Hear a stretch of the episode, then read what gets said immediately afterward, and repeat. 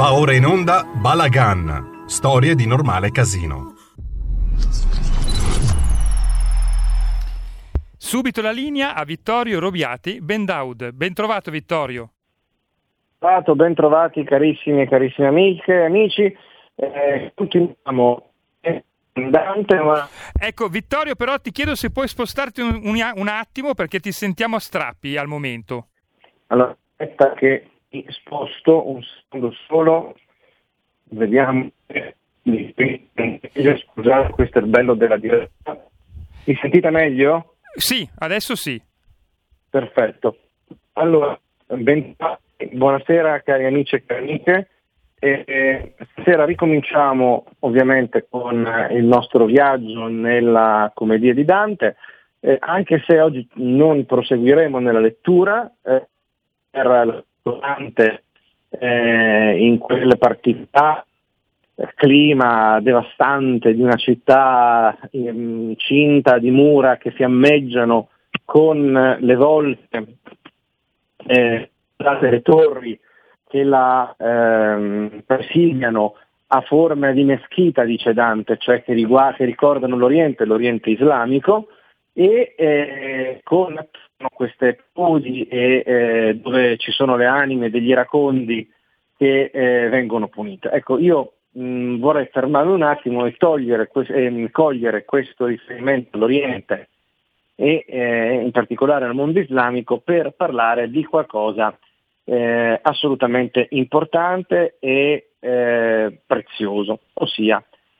noi siamo abituati giustamente e in maniera assolutamente rilevante e imprescindibile a inquadrare Dante eh, in base alla letteratura in volgare, oltre a quella ovviamente classica in latino e in greco, eh, pregressa, precedente alla eh, stesura della commedia.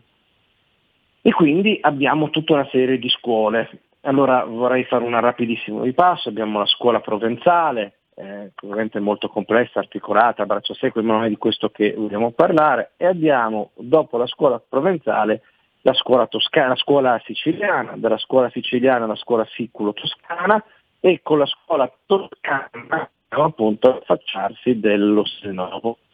Eh, benissimo, allora bisognerebbe, varrebbe un attimo, far, varrebbe un attimo la pena concentrarsi su eh, questo fenomeno straordinario nella cultura italiana eh, che, come diceva il professor Ferroni che ho citato all'inizio del nostro ciclo di letture, molto semplici, senza alcuna pretesa, eh, su Dante, così un po' caserecce, eh, sull'inferno nello specifico finora, eh, che diceva che Dante, in Dante troviamo la mappatura eh, e l'unità stessa dell'Italia, mm, prima ancora che nel carattere nazionale, nel senso ovviamente politico, che è un fenomeno tardo, nella sua identità linguistica. E eh, questa identità linguistica va davvero dalle Alpi, non alle Tramidi, ma eh, chiaramente appunto alla Sicilia, proprio attraverso questa scuola straordinaria eh, che è la pulita scuola siciliana. Eh, ricordiamo alcuni nomi, ne ricordo due perché sono uno il nome, famoso nome di Cielo d'Alcamo, ma l'altro è il nome ovviamente citato da Dante straordinario eh, Brunetto Latini. Ora, eh, io vorrei, eh, colui che tenne no, nel core, eh, am, che tenne nelle, ambedue le chiavi del cor di Federico, e Federico si intende Federico II di Svevia. Ora, perché soffermarci su questo per una puntata in maniera molto rapida, random, dando dei flash, quindi in maniera assolutamente incompleta e se volete anche un po' così, eh, un po' precisa, ma eh, il tempo eh, lo impone. Perché eh, nella scuola siciliana noi troviamo degli elementi molto particolari. A dire vero li troviamo anche nella scuola provenzale. Eh,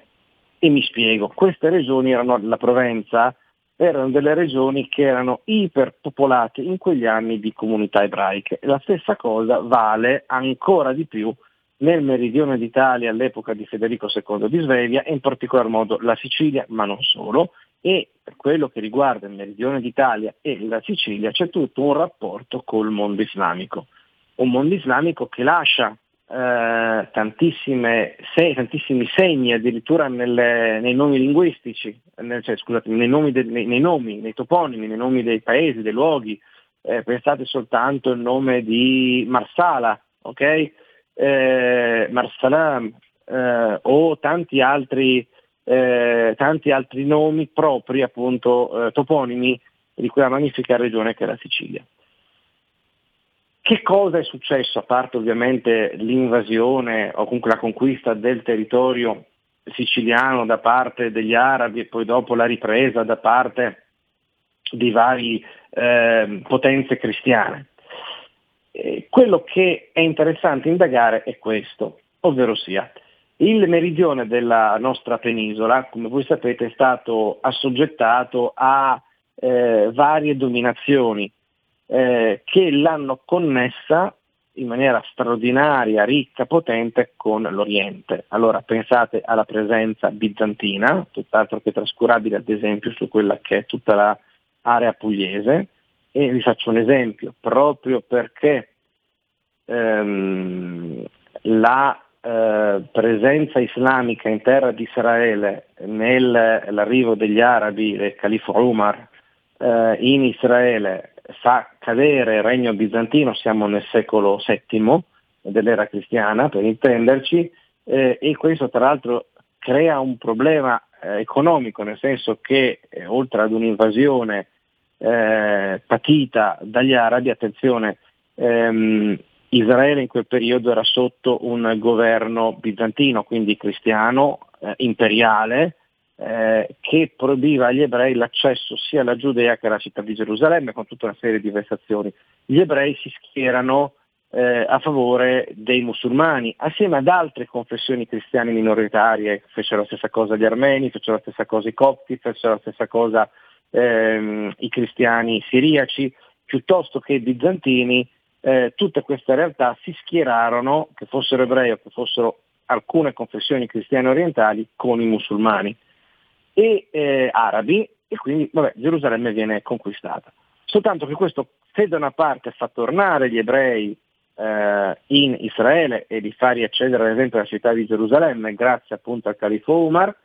al contempo eh, manda in rovina le eh, prospere comunità ebraiche della Galilea anche perché vengono distrutte le coltivazioni di vite. E questo pone un problema immenso di sopravvivenza perché salta diciamo, il business e abbiamo non è solo questo ovviamente, io l'ho messa sul vino, però c'è molto di più, abbiamo un movimento di ebrei da quell'area verso la Puglia, la Puglia che era sotto governo bizantino. E eh, questo vede, e anche buona parte del meridione, questo vede un spostamento di presenze ebraiche in tutto il meridione d'Italia, già pregresso, a volte nuove o comunque che vanno a arricchire realtà eh, preesistenti. Bene, per farla breve. La Sicilia di Ruggero II, lo Stupor Mundi, di, scusatemi, di Federico II, lo Stupor Mundi, eh, che aveva già una tradizione legata alla corte del, del nonno eh, Ruggero d'Altavilla, eh, è una tradizione, una Sicilia estremamente raffinata dal punto di vista intellettuale, dove c'è un potere molto forte, il potere imperiale, unificante, un potere peraltro assolutamente che è legato all'eccellenza dei saperi, sia quello medico-scientifico, sia quello ovviamente eh, umanista e tutta la realtà commerciale, dove abbiamo la compresenza di ebrei, cristiani e musulmani. Ovviamente in maniera dispari, nel senso che la eh, realtà dominante una realtà cristiana, imperiale, a cui gli altri erano sottomessi e in qualche modo tollerati. Eh, faccio un esempio, in quella Sicilia abbiamo un eh, grande commentatore alla Bibbia che è Jacob Anatoli, Maimonideo, aristotelico, abbiamo tutta una serie di opere che vengono tradotte dal greco eh, cioè, eh, all'arabo, dall'arabo e dal greco al latino, una, una, una fucina di sapere eh, meravigliosa, appunto questa Sicilia, di, meridione d'Italia, eh, sotto Federico II di Svevia. Questo ovviamente riguarda anche gli influssi della metrica e della letteratura araba medievale sulla eh, poesia degli autori siciliani, della scuola eh, siciliana. con tutta una serie di prestiti dalla tradizione islamica, intendo dire islamica, scusatemi, dalla tradizione araba, ok? Quindi di letteratura scritta in arabo, con forme di poetica legate alla metrica araba e con tutta una serie di eh, stilemi propri e di motivi propri di quella letteratura. Attenzione, letteratura che poteva essere composta tanto da ebrei, che vi presero parte, che da cristiani, cioè esiste una, tutta una letteratura araba medievale, eh, sia teologica sia eh, laica, secolare, per lo più amorosa, ehm, o di diletto comunque, composta eh, in, da cristiani parlanti arabo e eh, di formazione araba dalla nera penisola iberica eh, e, e, o da ebrei eh, nella stessa situazione o comunque del mondo del Nord Africa ad esempio. Ora, tutti questi generi letterari in qualche modo eh, contaminano, vengono padroneggiati, si innervano nella poesia eh, siciliana, che ovviamente ha un rapporto anche con la scuola potentissimo, principale, fondamentale, eh, che non è ehm, oscurabile o riconducibile o eh, ridimensionabile perché ci sono anche prestiti altri. Però ecco, oltre a questo rapporto fondamentale che è la discendenza diciamo, di queste letterature, eh, come si può dire, di volgari nascenti, eh, abbiamo anche queste influenze, influenze che arrivano anche a Firenze e influenze che in qualche modo arrivano fino a Dante. Eh, e in larga misura fuori dalla Sicilia sono mediate anche questi influssi degli arabi eh, o da cristiani orientali che vivono alle corti o girano eh, conoscendo gli intellettuali o in prima misura dagli ebrei. Allora, che cosa succede? Succede che, come voi sapete, il nostro esule, eh, Dante, non il Dante Pellegrino, personaggio della commedia, ma l'esule da Firenze, Dante, eh, si reca a Verona. E Verona ospita la corte più filo imperiale d'Europa all'epoca, cioè la corte di Can Grande della Scala e in questa corte di Can Grande della Scala, eh, che ha un precedente in quella che fu la corte di Ezzelino, sempre a, a Verona, sia la corte di Ezzelino, in funzione chiaramente antipapale, sia la corte di eh, Can Grande della Scala, che comunque è filo imperiale e non pro pontificia, eh, troviamo una serie di intellettuali e troviamo una serie di intellettuali ebrei, tra cui eh, due personaggi, uno che ha la famiglia che sta a Verona, è di, è di Verona, ma in quel periodo in cui Dante si trova a Verona gira e arriverà dopo, c'era prima, c'era dopo, in quel momento a Bologna ha una serie di giri che lo portano altrove e che si chiamava Illel da Verona e l'altro personaggio è Manuello Romano o Immanuel da Roma. Si tratta in tali casi di rabbini eh, rabbini che hanno delle idee molto particolari sul potere mistico della lingua e sulla capacità della lingua di esprimere non soltanto la realtà del nostro mondo, ma anche la realtà del mondo superiore, perché come la Bibbia insegna, Dio crea attraverso la parola. Ora, se Dio crea attraverso la parola, la parola è capace di creare. E se Dio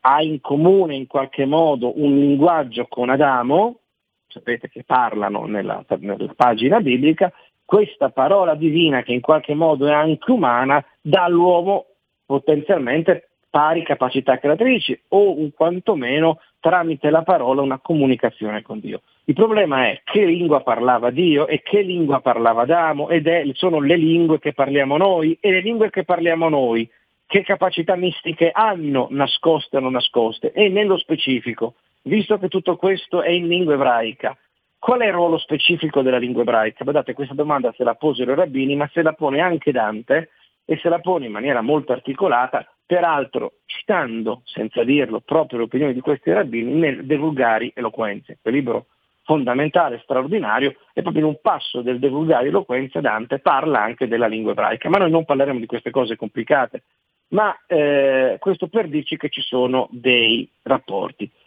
e ovviamente teorie linguistiche analoghe eh, diciamo in corrispondenza esistevano anche nel mondo islamico ed erano conosciute dagli ebrei ed è probabile che grazie a tutta questa fucina che fu la Verona di San Grande della Scala, Dante riceva informazioni, culture, mh, mm,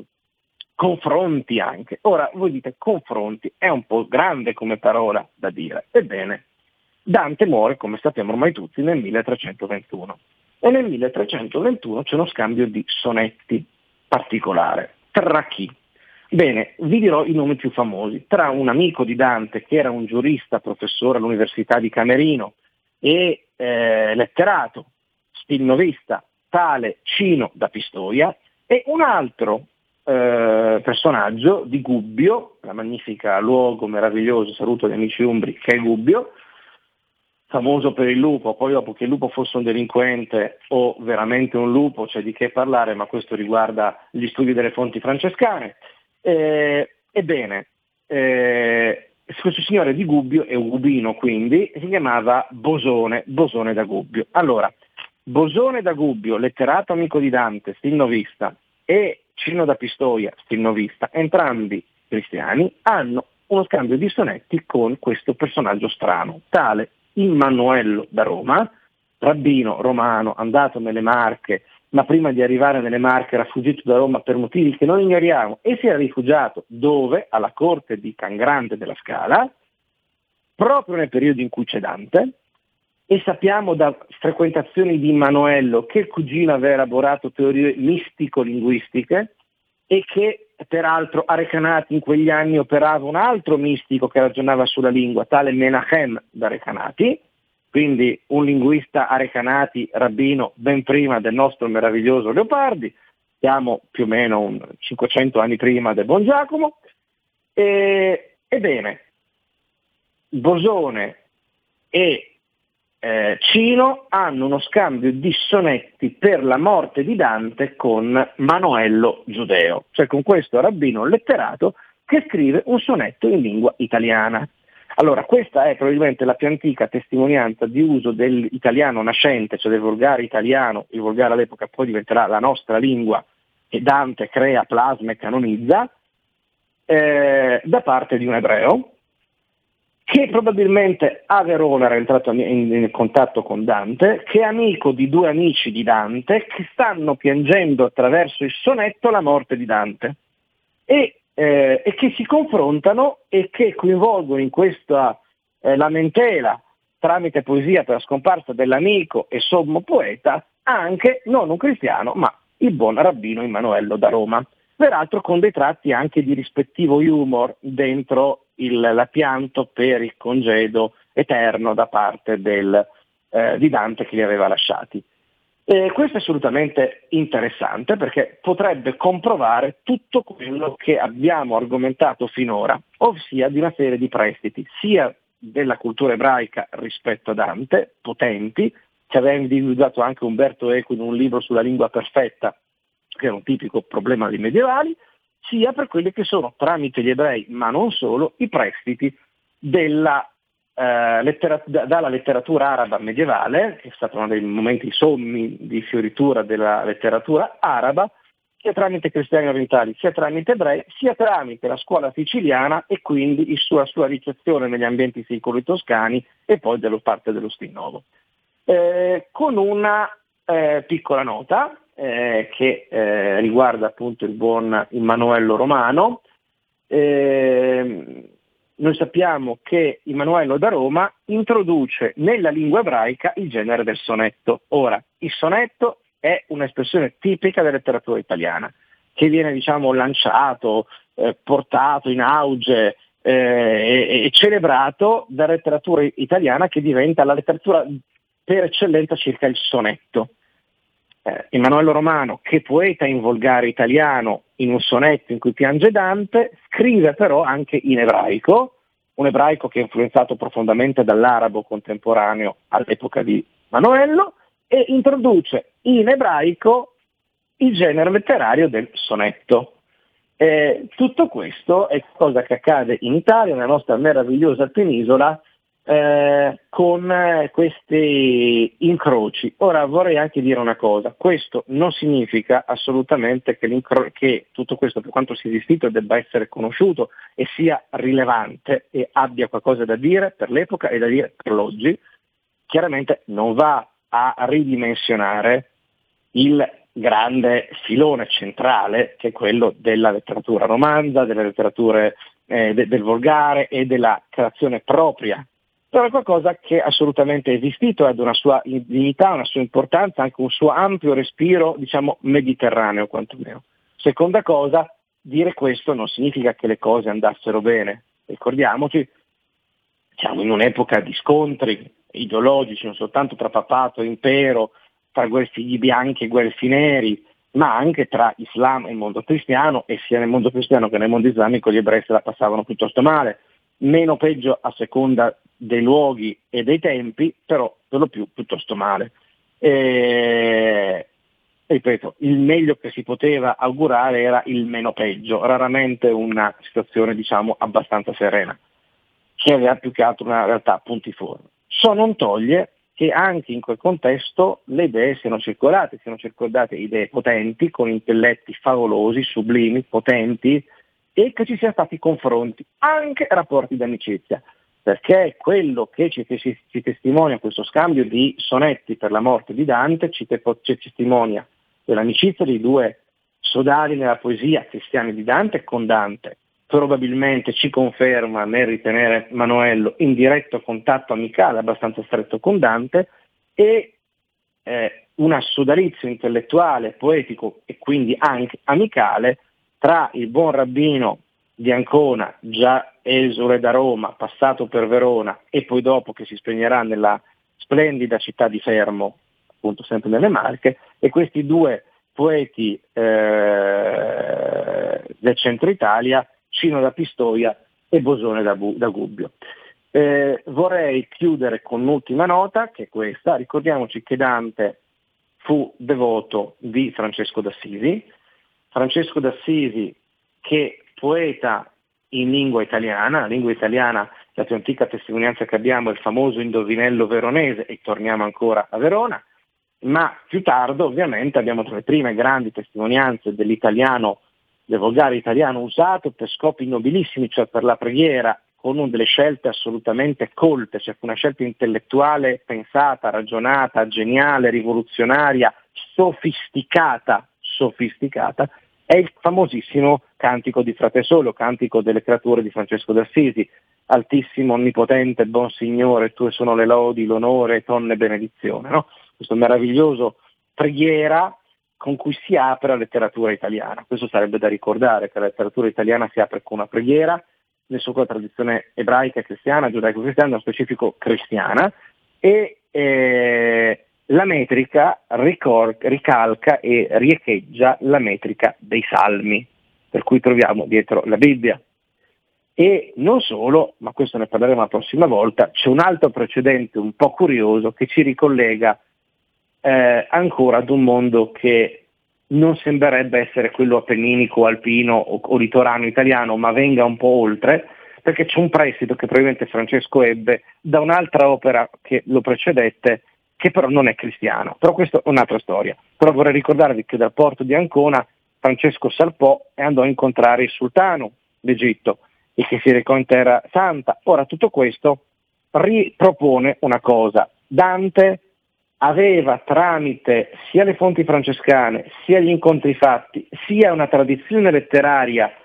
eh, che passa dalla Sicilia, ma anche attraverso gli ebrei i cristiani d'Oriente e alcuni territori musulmani, ma per lo più gli ebrei, arriva in Italia da quel mondo, uno sguardo verso il Levante, verso l'oltre del Mediterraneo, che ovviamente non ha la stessa lo stesso um, tratto distintivo dell'Occidente cristiano. Eh, tutto questo è esistito. Eh, è curioso che seppur ne abbiamo visto mettere il sultano, scusate, il Saladino ho sbagliato, ehm, Salahaddin, Saladino, Averroè e gli altri grandi pensatori islamici nel luogo più chic dell'inferno, in quello dove ci sono gli eroi di Dante, gli, gli amici di Dante, Virgilio, troviamo Omero, troviamo Lucano e troviamo Aristotele, eh, quindi troviamo anche dei musulmani in quel luogo lì,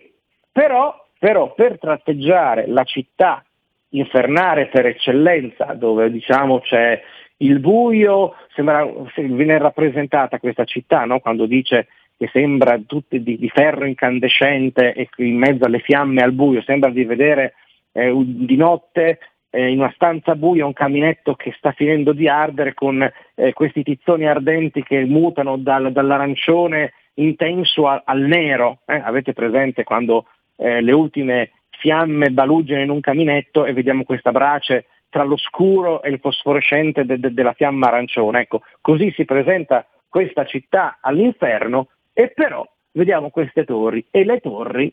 lo dice, sembrano meschite, cioè rinviano alle moschee. Eh, questo eh, lo dico perché evidentemente Dante è figlio del suo tempo e noi dobbiamo entrare in questa complessità, che però è una complessità entusiasmante, avvincente e che ci obbliga a ragionare e a eh, evitare eh, luoghi comuni eh, facili e eh, assolutamente non mm, adeguate se ben contestualizzate e comprese ehm, facili diciamo, misunderstanding, incomprensioni o peggio ancora eh, cadere nella trappola che va molto di moda della cancelling culture, siccome Dante sembra non apparirci politically correct o non fu politically correct in alcune scelte, allora oggi lo censuriamo. Questa è l'idiozia dell'Occidente dove a parte un narcisismo morale eh, assolutamente dispotico, integralista e stupido, eh, peraltro suicida, eh, comunque si rifugia ancora una volta dall'affrontare la complessità, mentre la sfida della complessità eh, con tutte le sue, tensioni, le le sue tensioni e eh, senza correre il rischio di romanticizzarla da intellettuali, è comunque assolutamente più interessante anche da dove essa è aspra. Con questo ci aggiorniamo la prossima volta riprendendo la lettura della commedia. Buona serata. Avete ascoltato Balagan, storie di normale casino.